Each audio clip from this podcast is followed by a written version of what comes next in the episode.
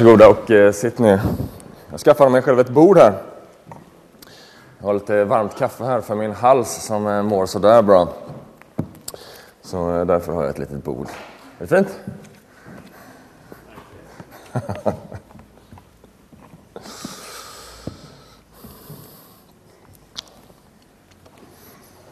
Jag tackar dig för ditt ord som vi har fått höra. Jag ber att det ordet ska få bli levande för oss. Så att det talar rakt in i våra hjärtan. Och att ditt ord gör det i våra liv, var till det ämnat att göra. Tack att ditt ord får skapa tro, liv. I Jesu namn. Amen.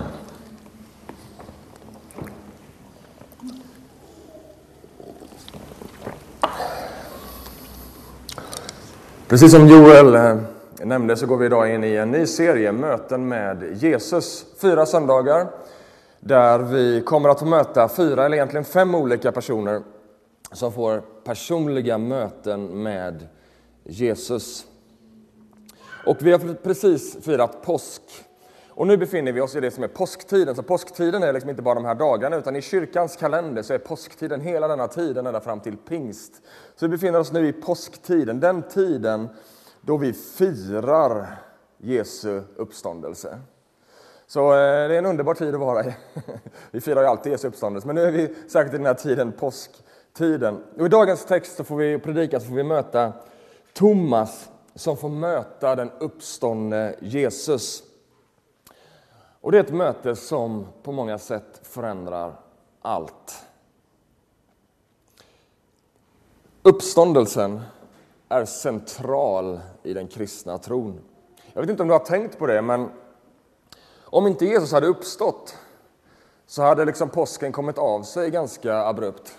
Då hade allting slutat på långfredagen och tänk vad tråkigt, liksom ingen påskmiddag. Vad är det frågan om? Inga påskägg och liksom eh, alla goda grejer som vi har. Allt hade varit slut. Skämt åsido, det kanske inte är det viktiga i sammanhanget. Men om inte Jesus hade uppstått så hade det varit slut på långfredagen. I bästa fall kanske det hade funnits en passus i någon liten obskyr historieskrivning ifrån antiken om en påstådd messiasfigur som liksom gick omkring och snackade och gjorde saker, men han dog på ett kors och sen ebbade det där ut. Det blev ingenting med det. Hypen liksom bara pff, fick sig ganska plötsligt slut, långfredagen. Men så blev det inte. I och med uppståndelsen så förändrades allt. Och idag får vi möta Thomas för vilken allt förändrades när han fick möta den uppståndne Jesus. Men i och med uppståndelsen så förändrades inte allt bara för Thomas, utan allt, hela historien har kommit att förändras. Allt har förändrats för dig och mig i och med uppståndelsen. Jesusrörelsen, alltså de här människorna som följde Jesus, hade liksom fram till Jesu död och uppståndelse varit relativt lokalt förankrad i Judeen, visst inflytande i Jerusalem, Samarien. Men nu efter Jesu uppståndelse och efter pingstens, liksom andens utgivande, så skrivs historia som aldrig förr. Den historien som man trodde kanske skulle sluta där på långfredagen, nej, nu så är det bara...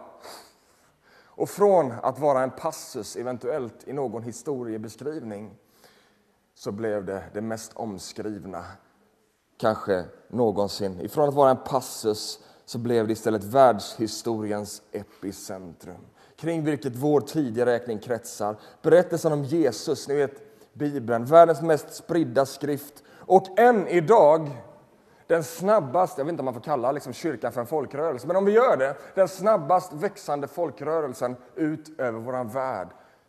Vilka är det? Jo, det är de som firar att Jesus Kristus inte bara dog, utan han också uppstod. Så att vi än idag kan få ett levande möte med honom. Uppståndelsen förändrar allt.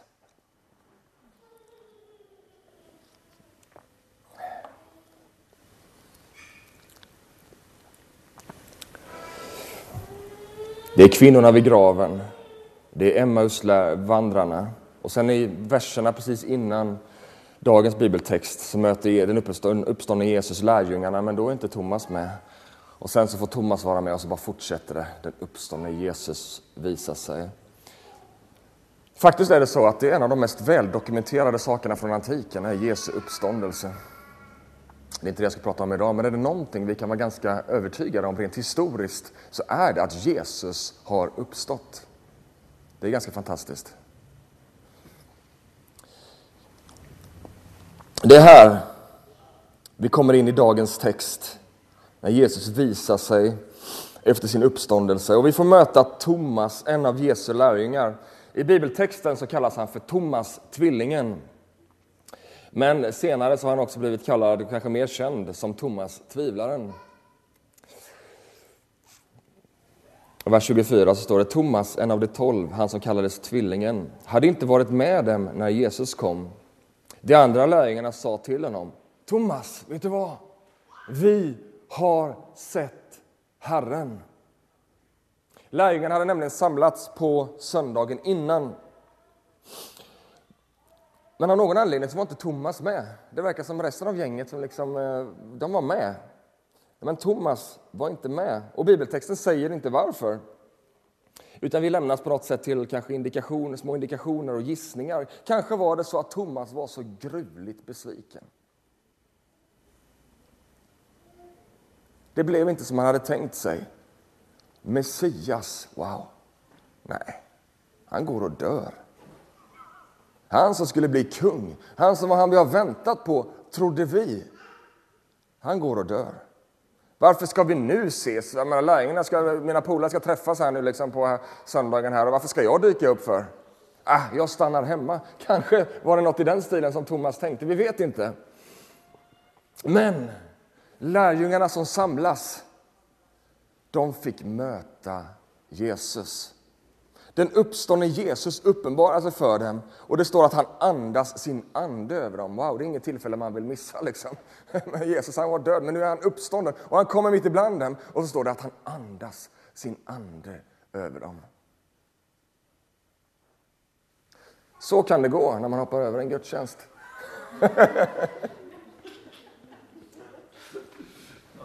Skämt åsido, men på allvar. Det ligger faktiskt någonting av sanning i det. När vi kommer tillsammans i hans namn så är han mitt ibland oss. Det är Jesus själv, det är den uppståndne som bjuder oss till gudstjänst för att andas sin ande och sitt liv över oss. Jag tror att kanske lite vi borde lyfta vår förväntan kring vad gudstjänst är för någonting. Det är inte bara ett tillfälle att träffas, sjunga lite sånger och höra lite bra grejer från Bibeln. Det är allt det där också.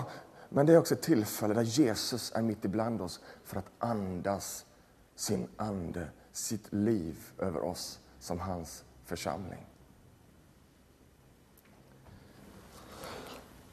Och Thomas möter sina kompisar efter den här händelsen och de berättar om sitt möte med Herren Jesus. Vi har sett Herren. Och det är en ganska intressant sak som man kanske inte tänker på här. Men det är själva ordvalet som lärjungarna använder. De säger inte att ah, vi har mött Jesus, utan de säger vi har mött Herren. Efter uppståndelsen så verkar det som att hans lärjungar börjar ändra sitt sätt att referera till Jesus. Vi har sett Herren. Herren, det grekiska Kyrios, som har tydliga referenser till Gud. Såsom Gud, den enda guden, Adonai, Elohim, Bibelns olika namn på Gud. Vi har sett Herren. Uppståndelsen sätter liksom allt i ett nytt ljus. Han är inte bara rabbi, han är inte bara mästaren Jesus som vi följer. Han är Herren Gud. Efter Jesu uppståndelse så blir det som lärjungarna anat bekräftat. Trons Tron vänds till övertygelse. Han är Herren. Ja, Jesus, han är i sanning Messias. Han är livets Herre. Han är vår Gud och vår frälsare. Och liksom det börjar liksom uppenbaras mer och mer för dem, innebörden av hans uppståndelse. Någonting händer med dig och mig när vi får möta den uppståndne. Vi kan innan vi har mött Jesus kan vi tycka att ja, Jesus är en bra person. Ja, vi kan till och med tycka att ja, men han är så bra och har så bra idéer så han är värd att följa. Han är värd att till och med likna. Tänk om man vore lite mer som Jesus. Men Något händer när vi får möta den uppståndne Jesus, när vi får en personlig inre erfarenhet av honom. Då blir han mer än bara en god lärare. Då blir han vår frälsare, då blir han vår Herre, då blir han våran Gud. Och vi kan brista ut. Vi har sett Herren, jag har fått möta Herren. Lärjungarna fick göra den här upplevelsen och vi ser senare i dagens text hur Thomas ska få göra samma upplevelse. Men nu, i texten, så befinner vi oss i ett annat läge. Nu tvekar och tvivlar Thomas. Vers 25. Men Thomas svarade sina kompisar. Om jag inte får se hålen efter spikarna i hans händer och sticka fingret i hålet efter spikarna och inte får sticka min hand i hans sida så kan jag inte tro. Lärjungarna exalterade. Vi har sett Herren.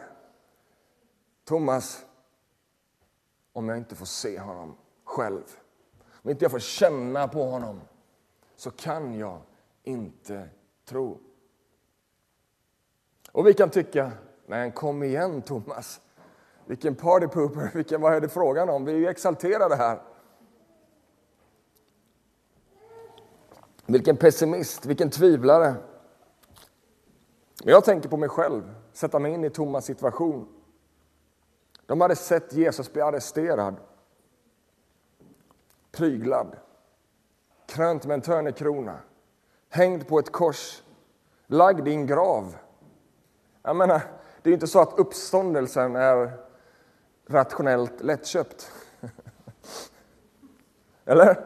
Det kanske tycker, jag, men det är väl inget konstigt.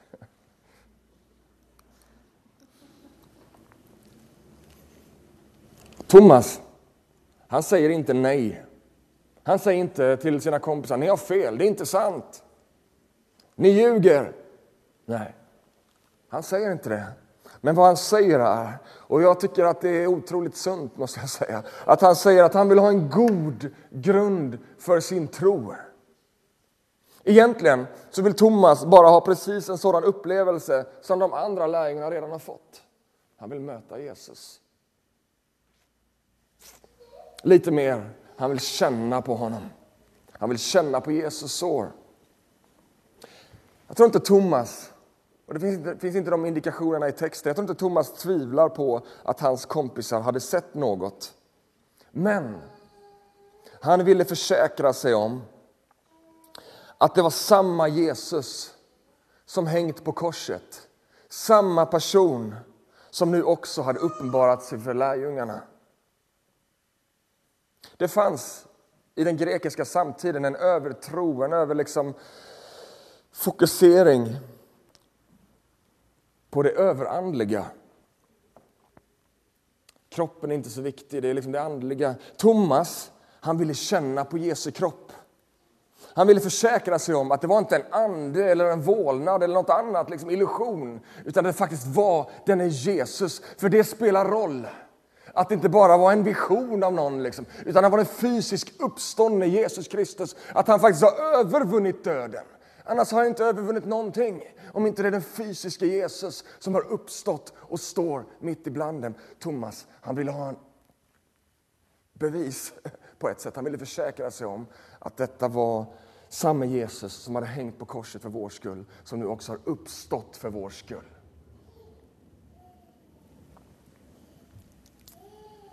Centralt i den kristna tron är att kroppen är någonting gott. Jag vet inte vad vi har fått ibland, men ibland så är det som att, vi, som att kroppen vore en belastning. Och det kan man ju tycka, liksom, rent sådär, att den blir sjuk och sådana saker. Men, men liksom, kroppen så som skapad av Gud är någonting gott. Det är inget vi ska bli av med, utan den ska förhärligas. Jesus blev inte av med sin kropp. Jesus, genom döden och uppståndelsen, blev inte mindre människa. Utan som min gode vän Joel brukar säga, han blev mer människa. Efter uppståndelsen återfick Jesus i sin mänsklighet den Guds härlighet som synden hade bestulit oss på. I syndafallet så blev vi av med den härlighet som Gud skapat oss till. Men när vi får uppstå till det nya livet, då får vi uppstå i våra kroppar, förhärligade kroppar som har blivit av med syndens begränsningar och belastning. Wow, vilket hopp!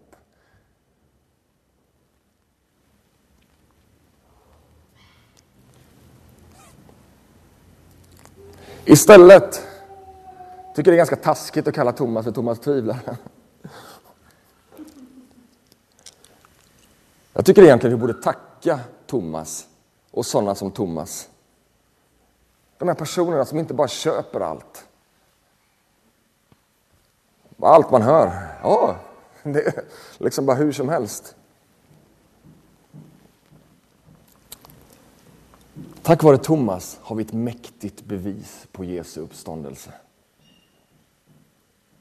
Jag gillar sådana personer. Thomas tvivel är inte ett tvivel som leder till en svagare tro. Det finns i vår samtid, den du och jag lever i, någon form av vurmande av tvivel. Och då pratar jag inte om den här sortens tvivel som Thomas har, utan det finns liksom någon form av vurmande av tvivel, såsom att liksom aldrig vilja sätta ner foten riktigt. Ha alla dörrar öppna, liksom, eller skickar man en inbjudan till en fest. Ah, kul, tack för inbjudan, jag får se om jag kan komma. För det kanske dyker upp något annat. Alltså det, bara, det bara hela vår kultur bara liksom genomsyras av det här liksom osäkra. Och så också när det kommer till tron. Så liksom det, är något, liksom- det är nästan kulturellt fint att ha en sån här tvivlande förhållningssätt till tron. Inte för att liksom man vill söka djupare och liksom hitta sanningen, utan mer för att ah, det är lite bekvämt när det är lite sådär odefinierat. Det är lite schysst för att då behöver jag inte ta Jesu ord på riktigt allvar därför att jag vet ju inte riktigt hur det förhåller sig. Ja, men jag tror lite grann, men jag vet inte. Ah. Om inget riktigt är sant, om vi inte kan veta något på allvar, ja, men då är det inte så viktigt hur jag lever mitt liv. Då behöver jag inte ta Jesu ord på allvar. Och vi stannar liksom i osäkerhetens land. Och där skulle jag vilja säga att där blir tvivlet en ursäkt för att inte låta evangeliet gå på djupet i våra liv. Det är inte den här sortens tvivel som Thomas representerar i bibeltexten. Jag skulle snarare säga att Thomas genom sitt sätt att vara utmanar den sortens tvivel som bara är liksom någon form av allmän ö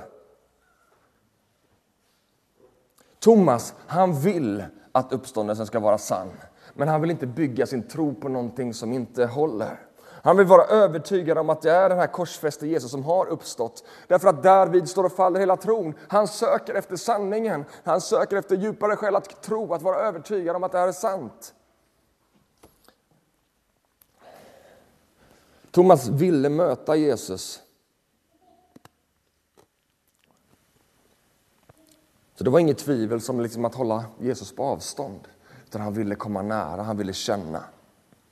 Och det där behöver vi alla. Vi behöver alla vårt personliga möte med Jesus. Vi behöver möta Jesus. Det finns en kollektiv sida av tron som är otroligt viktig. Vi kommer tillsammans så här och liksom vi delar tron och vi liksom uppbygger varandra. Och Paulus säger att tillsammans så förstår vi höjden och bredden och djupet i tron. Så det finns en rikedom i det kollektiva. Men tron är inte bara kollektiv, den är också personlig. Att vi får erfara med vår inre människa att Jesus är uppstånden. Ett möte som ger en levande tro och en personlig övertygelse. Vers 26. Åtta, Åtta dagar därefter samlades hans lärjungar igen där inne och denna gången var Thomas ibland dem. Då kom Jesus medan dörrarna var låsta och han stod mitt ibland dem och sa Frid vare med er. Sedan sa han till Thomas Räck ditt finger och se mina händer. Räck hit din hand och stick den i min sida. Och tvivla inte utan tro. Åtta dagar senare i antiken så räknade man med den dagen som var inne när man liksom sa om åtta dagar. Så om åtta dagar var liksom inte om det är söndag nu så är det inte på måndagen då. Utan om åtta dagar är alltså nästa söndag. Så om en vecka, nästa söndag. På uppståndelsedagen så möter Jesus dem igen. Och jag leker lite med min tanke, liksom, varför håller han på att uppenbara sig på söndagar för? Kanske etablerar Jesus en rytm av att mötas på uppståndelsedagen. Det är bara en spekulation, men det är ändå liksom, de samlades. Och Jesus uppenbarade sig för dem. Och den här gången var Thomas med. Och det är lite intressant, liksom bakom låsta dörrar. Jag tycker det är en rolig grej som finns med här liksom i texten. Och, och det verkar på något sätt som att uppståndelsekroppen, även om den är fysisk, så är den inte begränsad av fysiska lagar. Dörren var låst, det kan finnas andra förklaringar. Jesus kanske hade en nyckel. Jag, snack, jag är allvarlig. Det kan ju finnas andra förklaringar, texten säger inte det. Han kan ju ha haft en nyckel. Eller så är det precis som när han gick på vattnet. Gud har makt att göra precis vad som helst. Eller så är det så att uppståndelsekroppen är av ett sådant slag att den inte begränsas av fysiska lagar. Det vet vi inte riktigt. Men i vilket fall så är nu Jesus mitt ibland dem. Och ofta, vi har precis haft i vår gudstjänst fridshälsning, vi hälsar varandra frid. Något som kyrkan alltid har gjort och troligtvis är det hämtat härifrån när Jesus uppenbarar sig. Guds frid vare med er. Någonting ljuvligt gott att få önska varandra frid. Och direkt efter fridshälsningen, tycker det är så, alltså Jesus är så underbar. Det är så gott att läsa om Jesus. Han är så fin i sitt möte med människor. Där så sitter de hela gänget. Han kunde börja liksom, hej på er, vad kul, det var en vecka sedan vi såg. Så, ja. Nej, frid var det med er. Thomas, bara direkt. Jesus hade inte fysiskt varit där när Thomas har uttryckt sina tvivel eller liksom varit lite så allmänt så här. Nej, men Jesus han känner våra hjärtan. Mitt i det kollektiva, det är det här som är det fina med gudstjänsten. Mitt i det kollektiva, det finns ett kollektivt tilltal när vi predikar Guds ord som liksom bygger upp hela församlingen och liksom där Gud arbetar med oss som församling. Men mitt i det kollektiva så finns det också det specifika, det direkta tilltalet in i våra hjärtan. Så mitt i den här gruppen av människor så direkt så vänder sig Jesus till Thomas och möter hans behov. Jesus såg och kände, och kände Thomas längtan. Jesus kände Thomas tvivel. Jesus kände Thomas känslor. Thomas, så gott att se dig. Jag har tänkt mycket på dig, Thomas. Thomas, kom till mig. Kom nära mig. Titta, det är jag. Se mina händer. Känn på mig. Rör vid mina händer, känn här på min sida där spjuten hade trasat sönder kroppen. Känn här. Se märkena efter spikarna. Thomas, det är jag, Jesus. Sluta tvivla, Thomas. Börja tro. Är det inte fantastiskt hur Jesus möter Thomas mitt i sina tvivel? Vi tänker liksom att Gud möter väl ingen som Thomas som är sådär liksom, som ska hålla på och krångla. Gud möter oss precis där vi är. Mitt i våra behov, mitt i vår längtan så möter han oss. Och i det mötet, när vi får möta Jesus, då vill inte han att vi ska stanna kvar i våra tvivel. Ja, jo, jag såg väl Jesus här, men alltså, jag vet ju inte riktigt. Alltså, det kan ju vara en skådespelare som på något sätt gjorde det här väldigt schysst. Liksom, och de kan ju ha liksom, set up a scene here och, liksom, och fixa till det här. Och, ja, det är så mysigt att tvivla. Nej, i det mötet. Thomas, nu har du sett mig. Nu är det dags att sluta tvivla. Nu är det dags att börja tro. Jag gillar det där. Alltså, han är så gött, bara pang på rödbetan. Liksom bara, kom igen nu Thomas, nu har du sett mig. Jesu uppmaning är tydlig att inte låta tvivel och grubblerier kväva tron utan att vi istället låter tron få kväva våra tvivel. Och då pratar jag inte om, då pratar jag om den här typen av tvivel som... Jag tror att det finns ett sunt tvivel, liksom där, där, där, ändå, liksom, där vi söker efter en djupare tro, där vi söker efter en starkare grund för vår tro. I det behöver vi möta Jesus. Det är sunt med en sån tvivel, därför att då kommer vi djupare. Men när vi då får möta Jesus, men då så vill han bara, bort med det där, tro. Sen kan det vara liksom en återkommande process av att vilja gå djupare. Men vi ska inte leva kvar och liksom cementera oss i de här tvivlen som bara liksom är osunt och som bara gör att vi inte kan ta liksom någonting på allvar. Är ni med mig? Och Thomas, han är helt tagen av stunden och han brister ut i en mäktig proklamation. Det är liksom, Thomas, här är jag. Sluta tvivla, börja tro. Min Herre och min Gud. Liksom det var det enda, det är bara, bara ah. Min Herre och min Gud. Jag vet inte om du har fått ett sånt här riktigt personligt möte ibland. En del får sådana här riktigt omvälvande liksom, möten med Gud. Och det kan vara på olika sätt. Men liksom, det är som att man bara, vad ska man säga? För Thomas blev det min Herre, min Gud. Min Kyrios och min Teos. Alltså han liksom bara dundrar in, han slår in alla spikar. Teos, Gud. Kyrios, Herren. Min Herre, min Gud. Det är i sanning ingen vålnad eller någon liksom form av visuell upplevelse som lärjungarna har fått med dem. Nej, det här är Jesus Kristus. Det här är Gud kommen till jorden som jag får ha här framför mig. Min Herre, min Gud. Den är Jesus, är inte bara en god lärare, det här är Gud själv. Och Thomas ord har stora likheter med det som kallas för judarnas schema, deras dagliga bön och trosbekännelse. Hör Israel, Herren vår Gud, Herren är en. Så han liksom, Thomas, när han liksom, han, det här kanske ringer i hans huvud, det är liksom den här trosbekännelsen som han kanske har vuxit upp med sedan barnsben, där man liksom bara bekänner att det finns en Herre och en Gud.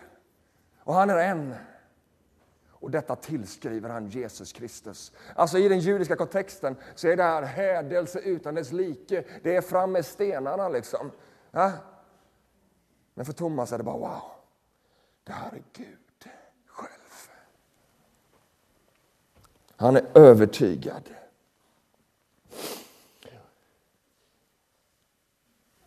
Och nu kommer vi till Jesus sista ord i det här mötet med lärjungarna.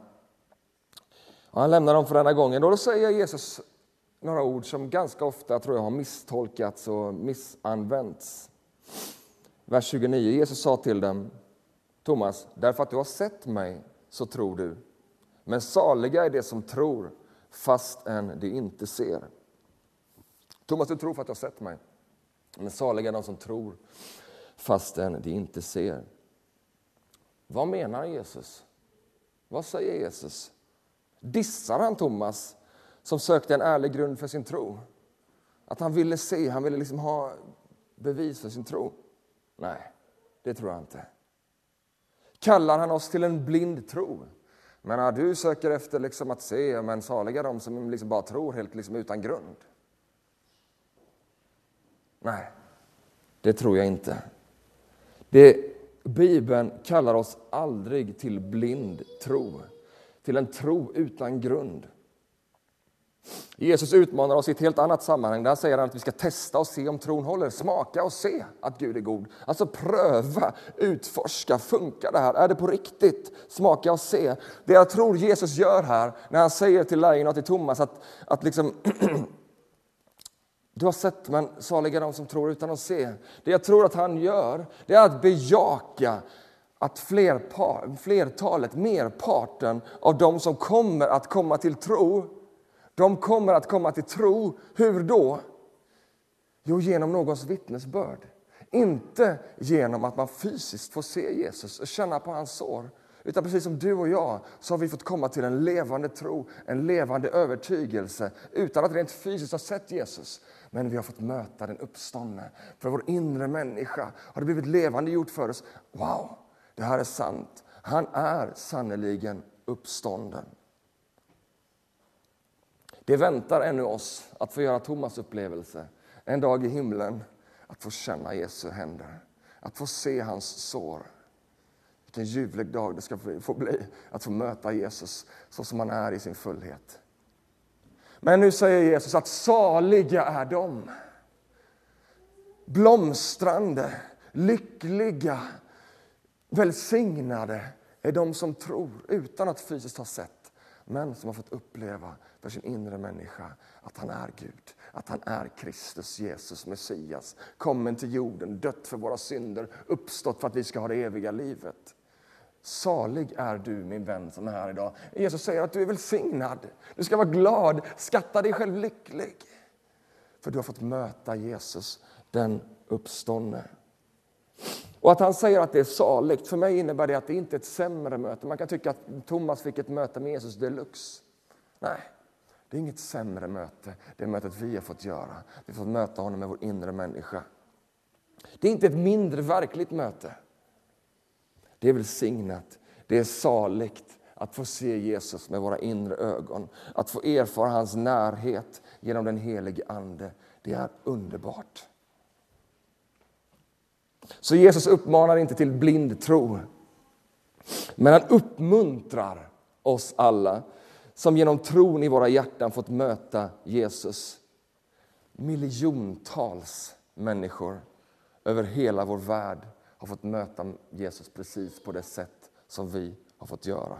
Och än idag, lavinartat, mer än någonsin förut, så växer skaran av de människor som säger sig ha fått möta den uppståndne Jesus. Det är mer än 2000 år sedan. Det slutade inte på långfredagen. Det blev inte en passus i världshistorien. Det blev hela världshistoriens epicentrum. Än idag, 2000 år senare, så växer det mer än någonsin. Människor som du och jag som bekänner att vi har fått möta den uppståndne Jesus. Han är inte död, han lever. Och han är mitt ibland oss med sin ande för att andas liv över oss. Halleluja.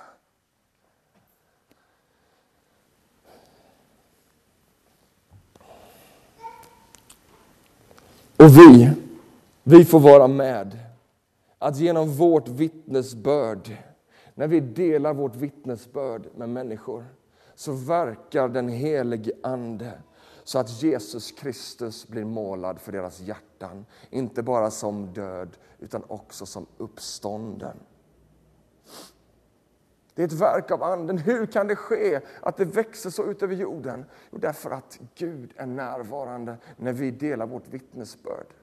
Jag skulle vilja uppmuntra dig. Jag tror inte att människor behöver inte höra välvalda ord eller liksom en sån jättefantastisk mirakelhistoria. Utan bara få höra ditt enkla vittnesbörd. Ja, för mig det har blivit så naturligt att tro. Det har blivit en övertygelse i mitt hjärta. Jag har fått möta Jesus. Och du vet, när du delar ditt enkla vittnesbörd, det kan vara hur, hur, hur, du känner det, så är Guds ande där och verkar och målar Kristus på människors hjärtan. Och det är precis här som dagens text slutar i vers 30 och 31. Många andra tecken som inte är nedskrivna i denna bok gjorde Jesus i sina lärjungars åsyn. Men dessa som är här, de har blivit nedskrivna för att ni ska tro att Jesus är Messias, Guds son och för att ni genom tron ska ha liv i hans namn. Evangeliets ärende till oss är tydligt. Inte att väcka tvivel, utan att skapa tro. Gudstjänstens ärende till oss, din egna bibelläsning, ditt vittnesbörd är redskap till oss givna till oss för att vi och andra ska finna tro och genom tron ha liv i hans namn.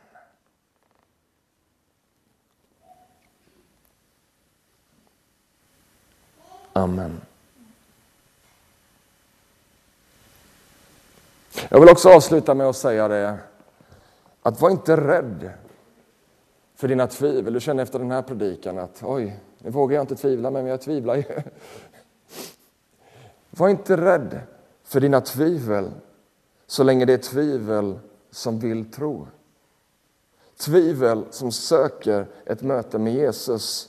Tvivel som likt Thomas söker tro, som söker djup och övertygelse. Jag skulle vilja säga att det är ett sunt tvivel. Det är ett tvivel som går hand i hand med att tro. En tro som söker rötter och djup. Men det jag vill utmana i dagens predikan, det är om dina tvivel har blivit en zon av bekvämlighet för dig. Om du inte vill få en starkare tro. Du inte vill att tron ska gå djupare. Du inte vill att evangeliet ska utmana dig att förändra ditt sätt att leva. Om du inte vill ha en mer överlåten tro. Då behöver du omvända dig. Då behöver du bekänna dina tvivel som synd inför Gud. Då är det likgiltighet. Då är det tvivel som håller Gud på avstånd, som inte släpper honom in. Är det tvivel som söker god grund för din tro, som vill djupare, Gud välsigne dig. Men är det tvivel som bara liksom håller dig på avstånd ifrån Gud, att han ska få göra det han vill med dig, då vill jag utmana dig att bekänna det som synd inför Gud och säga Gud, jag är ledsen. Jag har velat ha dig på avstånd. Jag har varit bekväm med att hålla det här lite så här, inte sätta ner foten, kristendom.